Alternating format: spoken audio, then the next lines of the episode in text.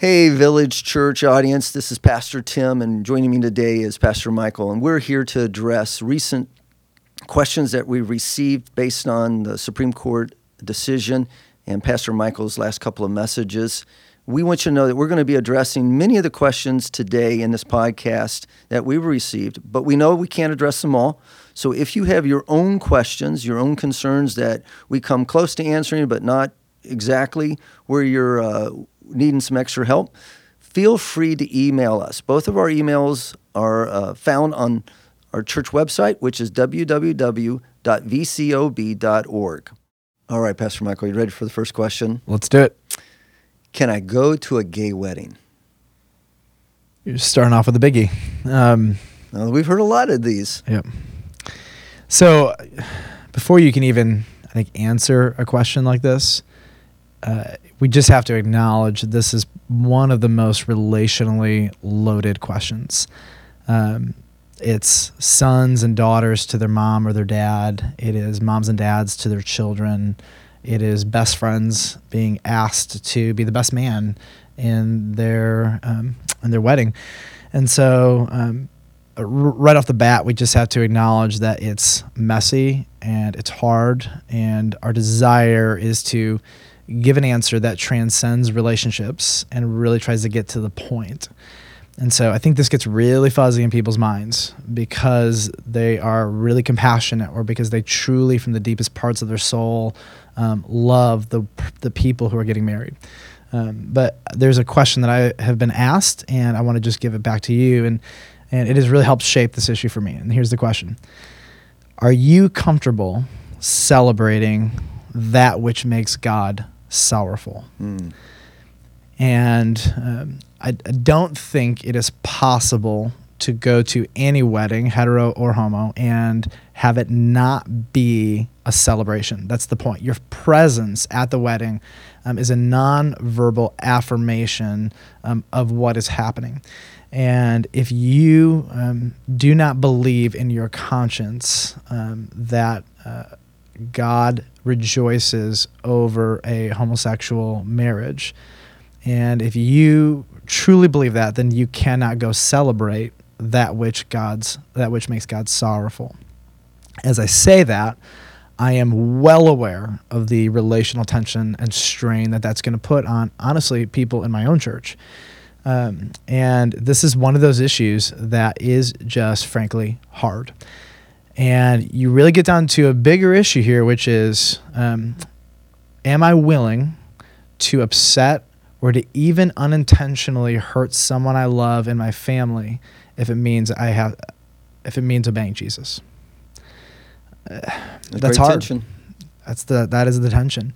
And in a increasingly morally confusing world, um, we are going to be asked to make decisions that are going to hurt people we love. They may not understand the decision, they may not agree with the decision, but at the end of the day, I need to step back and say, my greatest desire in the world is to please Jesus. Number one, that's it. And if pleasing Jesus means I'm going to unintentionally cause someone else pain, I have no choice as a follower of Jesus, you have to choose to you please have Jesus. To. You have to. And I hate this part because I don't really want to make anyone unhappy. Right. It's right? always better to be loved and be affirmed yourself. Oh my goodness, yes. And so um, I think Jesus. Uh, we mentioned this in the last week's sermon, and uh, he has navigated this tension amazingly. He stands before Jerusalem and privately weeps over the sin of his people. He loves them. And at the same time, he can go out with tax collectors and prostitutes and drunks and eat with them and enjoy them. They loved him. They loved to be with him. And so somehow, this ability to um, privately weep and publicly, truly with integrity, celebrate, the Christians have to figure this out. And it's not being a hypocrite, it's being following Jesus, That's following it. his example. Yep. And somehow his private weeping didn't negate his public celebration, and his public celebration did not negate his private weeping. We're just not that simple. And being a Christian is learning how to hold this tension. The tension is um, I am trying to cultivate a conscience that is sensitive to sin And at the same time, I need to cultivate um, the ability to live in a world that is filled with sin and to not judge that world or condemn that world, but to truly, from the deepest parts of my soul, love that world. Um, uh, so, this is just a Christian um, tension that we have to hold. Jesus held it, um, and we got to figure out how to do it. But when it comes down to can I go to uh, a gay wedding, um, for the Christian who believes that the Bible says uh, it's a sin, I can't find a way to go to it and not celebrate. And come back to the original question. Um, can you, are you comfortable celebrating that which makes God sorrowful? For me, that kind of gets through all the relational chaos and gets right down to the point of the issue. Yeah, it cuts through the culture and comes right to, you know, the foundational question. Yep. You know, what am I supporting here? Yep. All right. Well, here's our second question.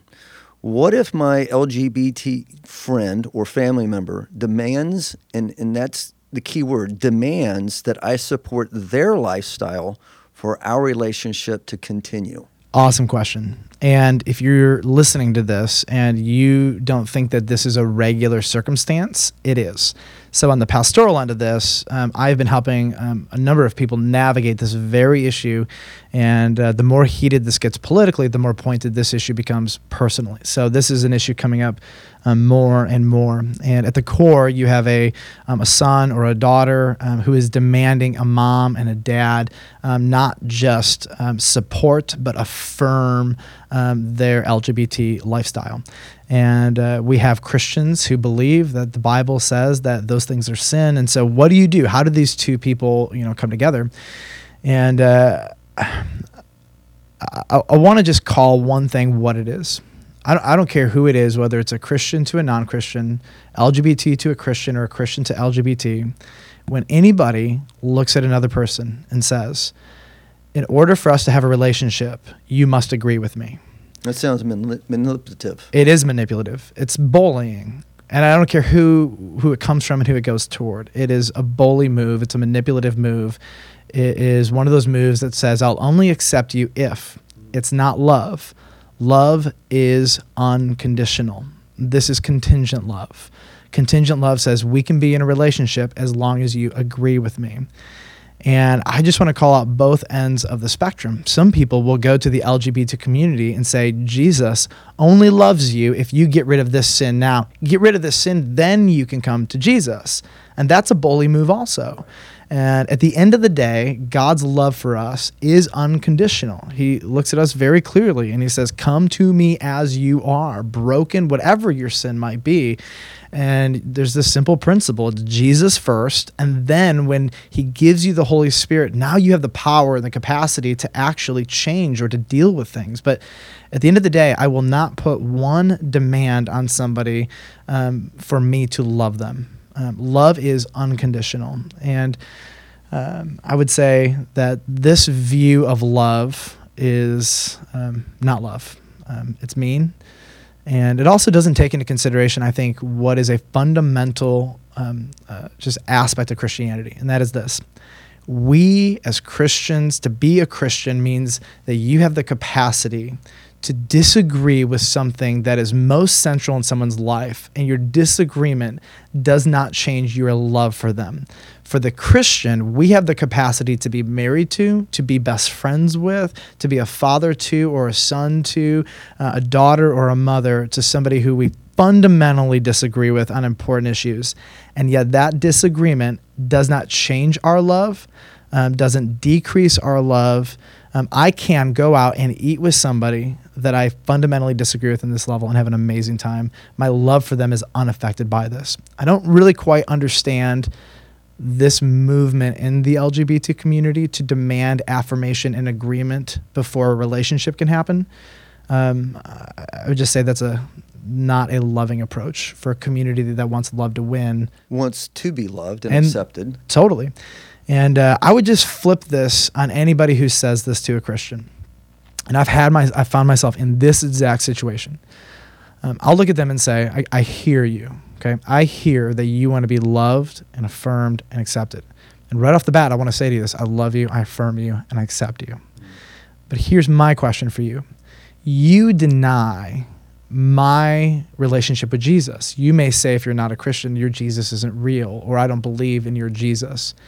So, because you disagree with me on what is the most essential and foundational aspect of my life, right? Is it okay if I look at you and say, until you accept Jesus as I do, we can't be friends? That would be manipulative. It would be judgmental. It would be a bully move. And in the same way, I just don't think it's fair for someone to look at a Christian and say, I will only be your son or your daughter or your mother or your father or your friend if you accept this about me. I think it just shows a fundamental misunderstanding of the Christian's call and capacity to disagree and yet love. And as Christians, we do this all the time. We have We so many theological differences Mhm. and practical differences and lifestyle differences, and yet we somehow look at each other and say, "What do we? What do we have in common? We're human. We're made in God's image. If you're a brother in Christ, we have the shed blood of Christ that covers our sins and has unified us. I mean, Christians should be pros at disagreeing and yet not compromising our love for someone. In theory, doesn't always happen that way, but it's what it's supposed to be. And I just want to be clear with our audience today. We're not talking from a theoretical, philosophical point of view. We're, ta- we're talking about this is personal Mhm. to you. I, I can tell this is a something that you're personally dealing with, and you have personally help people walk down these paths. So it's it's not you know theoretical. No, not at all. I mean, uh, most people don't understand how much pastors navigate this issue, let alone what happens in our personal lives, walking through, um, yeah, just people we love and adore. Um, navigate these issues. And whether it is my um, friends who struggle with same sex attraction, whether it is my friends who have given themselves um, to this community and they are full on um, in the LGBT community, whether it is, uh, so many scenarios. It's just heavy. And I, I just want to say, look, my love for you, whoever you are, it's not contingent. And I don't need you to agree with me. And I think love would win if you could do the same for me. And I think that would be a much more that would be a great world. place to continue the conversation. Yeah, amen. Well, let's pull back and let me ask you a little bigger question. And we've had this thrown out. I've had this thrown out at me a couple of times. What about supporting companies that are quote unquote pro gay? Yeah. I mean, we've got several of those companies out there. Probably shouldn't go into naming them, but Mhm. you know, the audience knows who we're talking about. Yeah. Um, I, I'll just give you a simple answer from my perspective. The jury is out on the big picture. Um, I think there's one principle that I found to be really helpful, and it's simply um, this uh, organizations will take stances on this issue. And I- don't know why, but every organization feels like they need to position themselves in one way or another. And if I'm only going to support organizations that agree with me, I will be eating at Chick fil A for the rest of my life. Okay.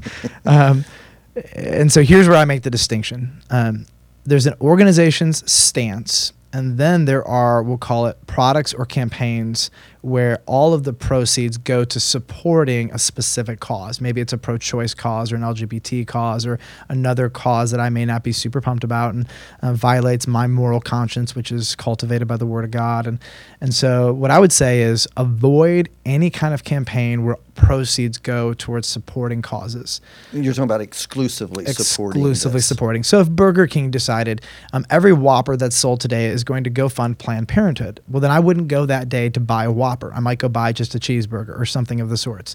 Um, some Christians in their conscience will feel the need to boycott those organizations, and uh, they are free to do that. And this is where I would say you need to follow your conscience, um, prioritize not.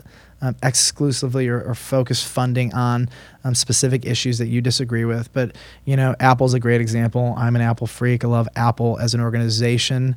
They support the LGBT com- community. Their CEO is uh, homosexual, Tim Cook, and and uh, and yet I love their products and I use their products and I'll continue to use their products until they ask me to violate my conscience um, Right. because they're I'm, I'm right there with you. they're the best. And Android users, we're praying for you. It's cool. I understand if it's a little fuzzy, the podcast, it's not us, it's your Android. So, um, but that that's where I think there is a, a distinction to be made between the organization's stance and the actual maybe a campaign or fund that supports a specific event.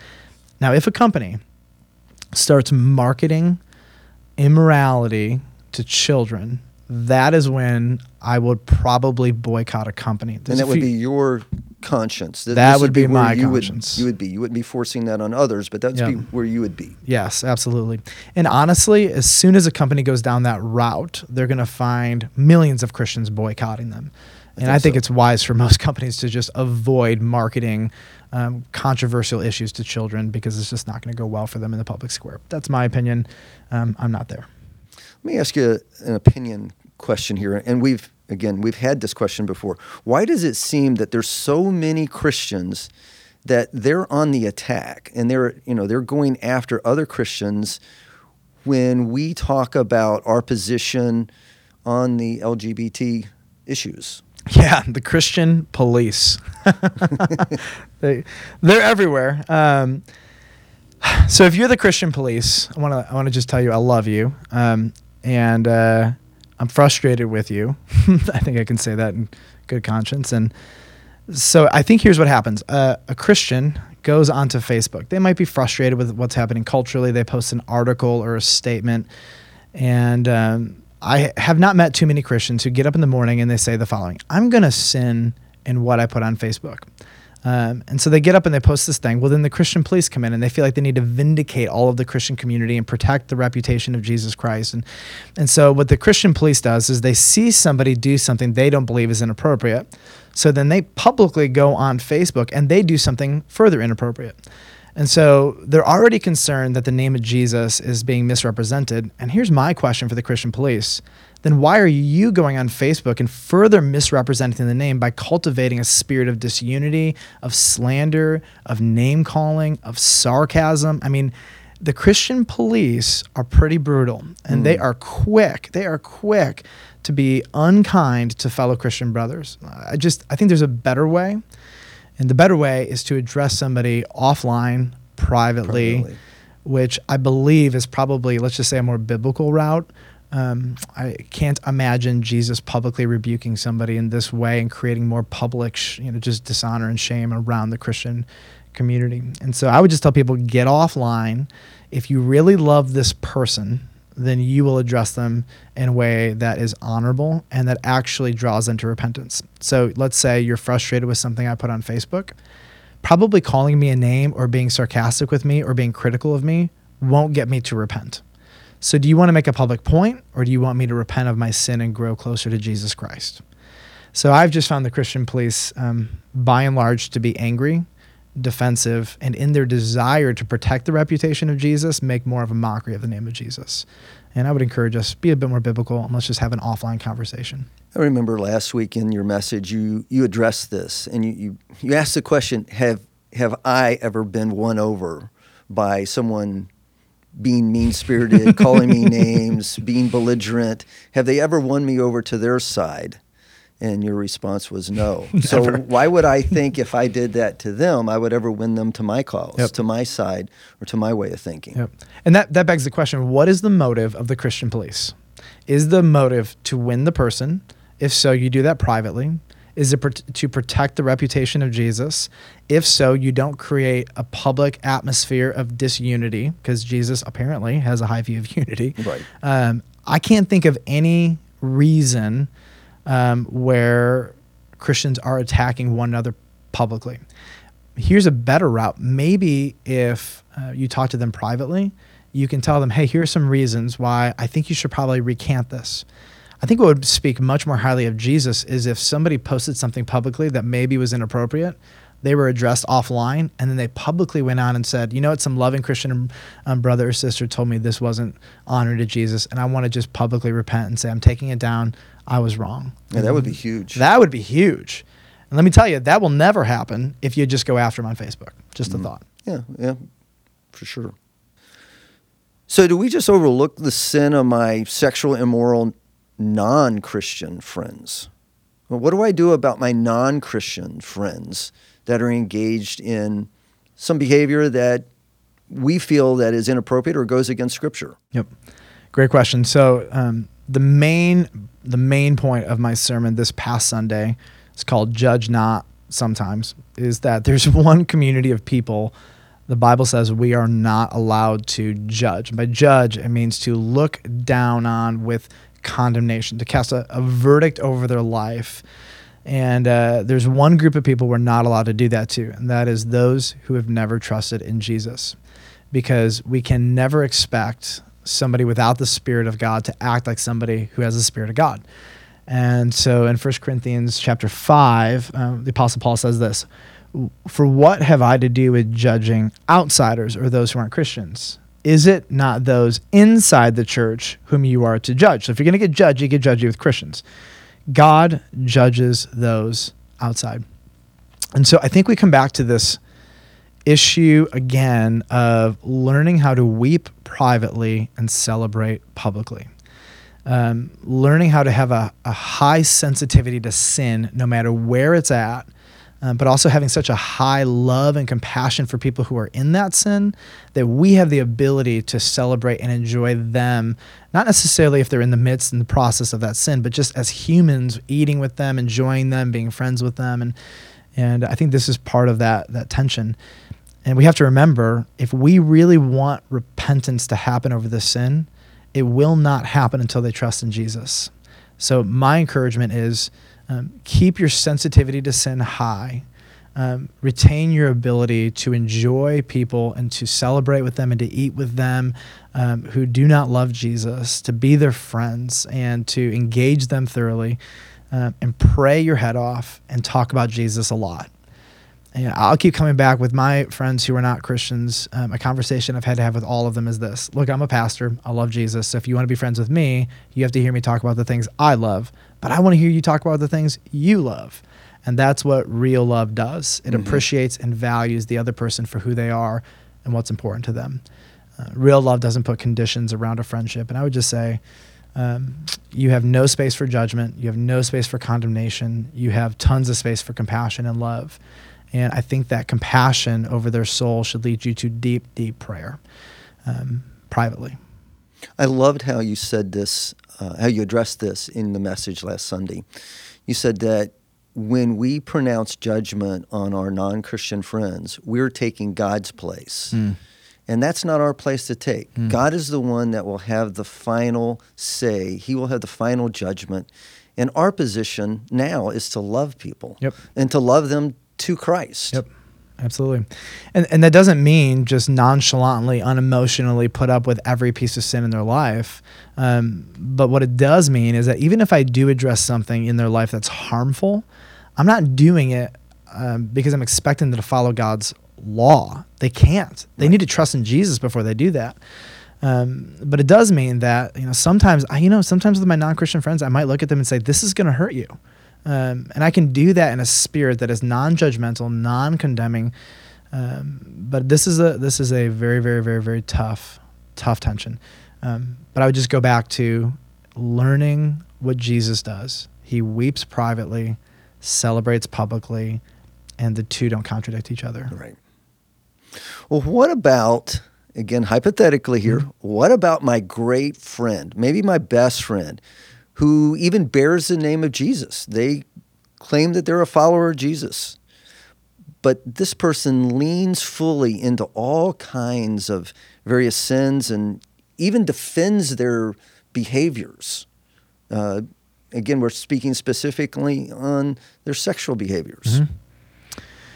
Yeah, this is again, this is one of the hard parts. You, uh, the simple principle is walk away. Um, so 1 Corinthians chapter 5, um, again, Paul writes, I wrote to you in my letter not to associate with sexually immoral people, not at all meaning the sexually immoral of the, of the world or greedy or swindlers or idolaters, since then you would need to go out of the world. So he's saying, first of all, um, stay away from sexually immoral people. I'm not talking about non Christians. Okay, be around all the sexually immoral non-Christians you so want we're to. talking about yeah. people who claim to be followers of Christ. Right. He goes on, he says, But now I am writing to you not to associate with anyone who bears the name of brother, meaning the name of Jesus Christ, your brother in Christ, if he is guilty of sexual immorality or greed or is an idolater, reviler, drunkard, or swindler, not even to eat with such a one. And then he goes on later and he says this Purge the evil person from among you. And by the evil person, he does not mean the non Christian. He means the Christian who is an unrepentant and belligerent, belligerent sin.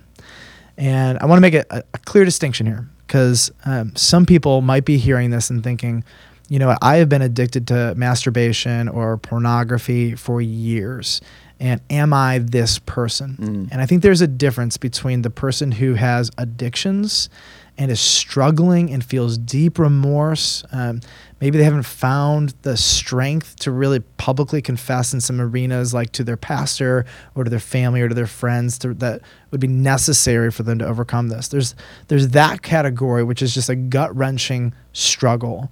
And then there are those who know what God wants and they just kind of like, you know, I'll do whatever I want. Nobody tells me what to do. It's belligerent. Mm. It is disrespectful to God's word. Um, they could quote it to you and say, I know what God says, but I'm going to do this anyways. That sounds like a dangerous place. That's a very dangerous place. And so the Bible says when you find those people, he calls them evil and he says, get them out of your community. And the Bible gives a process for this. It's not just a shunning, it's a confrontation of sin. You bring a friend with you. If they don't repent in these steps, you bring um, one of the leaders of the church with you. I mean, there's uh, the Bible is very gracious in its confrontation of sin. It's not just a we're done with you, shun mm-hmm. you. Um, the goal of Scripture and the goal of confrontation is always restoration and repentance. Right. Um, but if they won't, then you don't even eat with such a one. And this is where practically I would just say, stop hanging out with them um, don't be around them. Leave them alone. Walk away. And it's just that simple. It's hard. Uh, mm-hmm. They may mm-hmm. not understand it, um, but you could always, you know, read this to them and say, "I'm confined by Scripture, and I have to." But I love you. It doesn't mean you have to be a jerk. It doesn't mean you have to be condescending. It doesn't mean you have to do anything unkind. But you can let them know, like, you know, this friendship is is over um, until you can um, trust uh, in Christ and mm-hmm. stop doing this. Yeah. So there's the situation with our friends. And the mm. saying goes, you can choose your friends, but you can't choose your family. so let's take it to the next step. Yeah. What if I have a family member who also claims to be a follower of Jesus, but is totally engaged and is leaning heavy into all these various kinds of sins and justifies their behavior. Yeah. How do we address those situations? I'm going to plead the fifth. That'd be the easy one. Yeah, We're not letting easy. you off that easy. Thanks for that.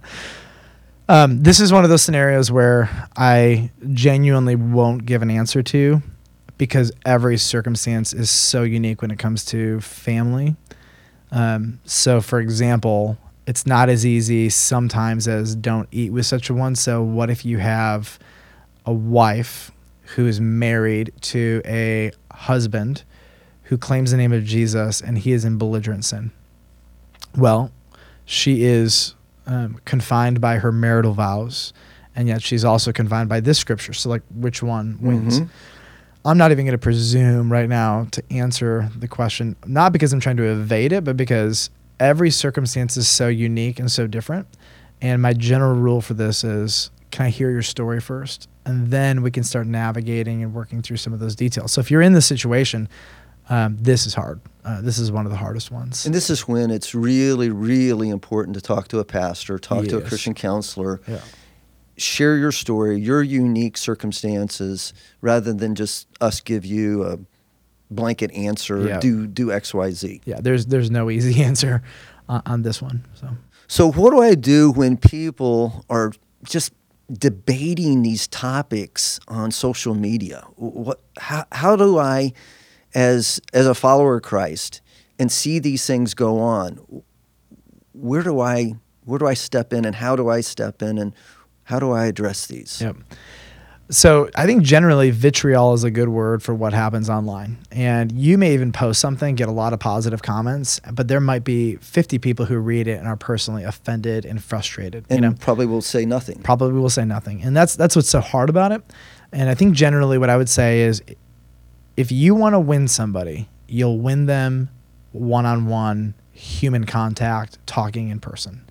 Um, that will be one of the best ways to win somebody. Um, putting stuff on Facebook, I think it, there's a benefit to it depending on your position. So, for example, if you're the pastor of a church, it can be good for you to put things on um, your Facebook because you're leading a community. If you're the Christian police and you're just out there trying to make issues and trying to protect Jesus from your computer, um, it might be best for you to win people over one on one. Or if you want to stay in the digital platform, then do it behind the scenes and chatting and privately so that you don't bring the whole world into your disagreement. Um, I think that's hard for people, but I would go back to Bethany Thomas's post uh, on our blog at www.vcob.org, and uh, uh, it's about first comes Jesus, then comes repentance, and read that and understand: um, Do you want to win people, or do you want to push them away? If you want to win people, um, you will stop some of these public debates because I have not read many of them that are kind. Um, yeah, that's the uh, thing that disappoints me is Yeah. is the the spirit in which these conversations are carried carried on on Facebook or Yep. other social medias. It's just mean spirited. It is. And it's not just Christians or not just the LGBT community or not just generally people who support one side or the other. Uh, I'm generally frustrated with everybody. And I guess, like, personally, I'm thinking, what happened to the day when the days when we could just talk about an issue and disagree and agree to disagree? Now, I get these are much more personal, but like, um, name calling and getting angry because somebody doesn't agree never helps make the point and never Mhm. changes someone's mind. And um, I- personally, I would rather win people slowly than push them away quickly um, through a heated, angry debate. And I love to debate. Don't get me wrong, Mhm. right? But the real question is, do I want to win them or do I want to make a point? hmm So that's that's how we address it with our friends that are believers. But what Mhm. about the non-Christian friends that we have, or Facebook friends that we have, that are sometimes mean-spirited to to Christians, Mhm. to other followers of Christ? Yep. Just just as there is a, I would say, a smaller aspect of the Christian community that feels permission to slander non-Christians and the LGBT community and just to be flat out mean, there is a subset of the LGBT community as well that feels an increasing freedom to say terrible things about Christians. Um, and uh, I would just say if you're on the receiving end of either of these, uh, very simply walk away um, if someone starts calling names, defending your point, defending yourself, whatever it might be, will do no good at all. Um, Jesus, I just love his approach when he senses people's hearts are hard, like the Pharisees or the Sadducees. Instead of defending his point, he tells them parables. And the disciples say, Why do you tell them parables? And he basically says, To confuse them. Because their hearts are hard. You know, it's like he doesn't even bother to defend himself or to make his point because he knows when someone's heart is hard, like there's no point in talking to them. And by the time somebody's calling you a name or persecuting you or slandering you, I mean, there's no discussion, right? I Their, mean, their listening ears are turned off. it's done. And then what happens is we get all insecure. Oh, I can't believe they said something bad about me. We get angry. We want to go back on and just like um, like prove our point and be sassy and mean or whatever. And and uh, I would just say, look, as a Christian, uh, every culture has to deal with um, uh, the things that are not popular that Jesus taught in that culture. I mean, if you're in China, you're getting killed or imprisoned for believing in Jesus Christ and just basic things, right? And you know what happens in China? They're not surprised. They, they don't just, oh my gosh, they don't like what I believe. They don't like me. You know, Jesus was pretty clear. If they persecuted me, they're going to persecute you. If they slandered me, they're going to slander you. So when it happens, instead of getting all worried and insecure, you can be like, Jesus told me about this. He warned me. If I'm really going to believe what he teaches in the world, it's just not going to be easy. And I, I love this. Here's um, from Matthew. He says this Blessed are those who are persecuted for righteousness' sake, for theirs is the kingdom of heaven. Blessed are you when others revile you and persecute you and utter all kinds of evil against you falsely on my account. Rejoice and be glad, for your reward is great in heaven. For so they persecuted the prophets who were before you. Matthew 5, 10 to 12. And uh, I think we just need to get a little bit more thick skinned, understand that even if you hold a position with love and kindness and wisdom and savvy, um, there will still be some who will persecute you. Um, and we need to remember whatever verbal persecution we experience now is nothing compared to what is happening around the globe Right. to We have it a lot easier than most Oh Christians my in other goodness. worlds. I almost am hesitant to apply Matthew 5 and what Jesus says about persecution to what we experience in America uh, because this is like on a scale of 1 to 10, like a 1.2 compared to what some people are going through. And so I would just say it's okay. if you were an idiot, then you need to repent.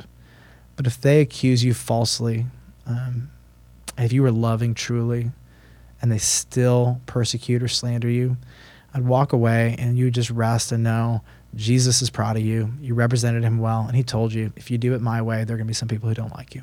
That's okay. Well, it's been a great conversation. Yeah. And we are so thankful that the audience has been listening in. And if, again, you have questions that we haven't addressed, please email us. Our email addresses are on our website, www.vcob.org. We'd love to hear from you. If you like the conversation, let us know. If there's questions that we haven't addressed, let us know that as well. Thanks for joining us today. See you soon.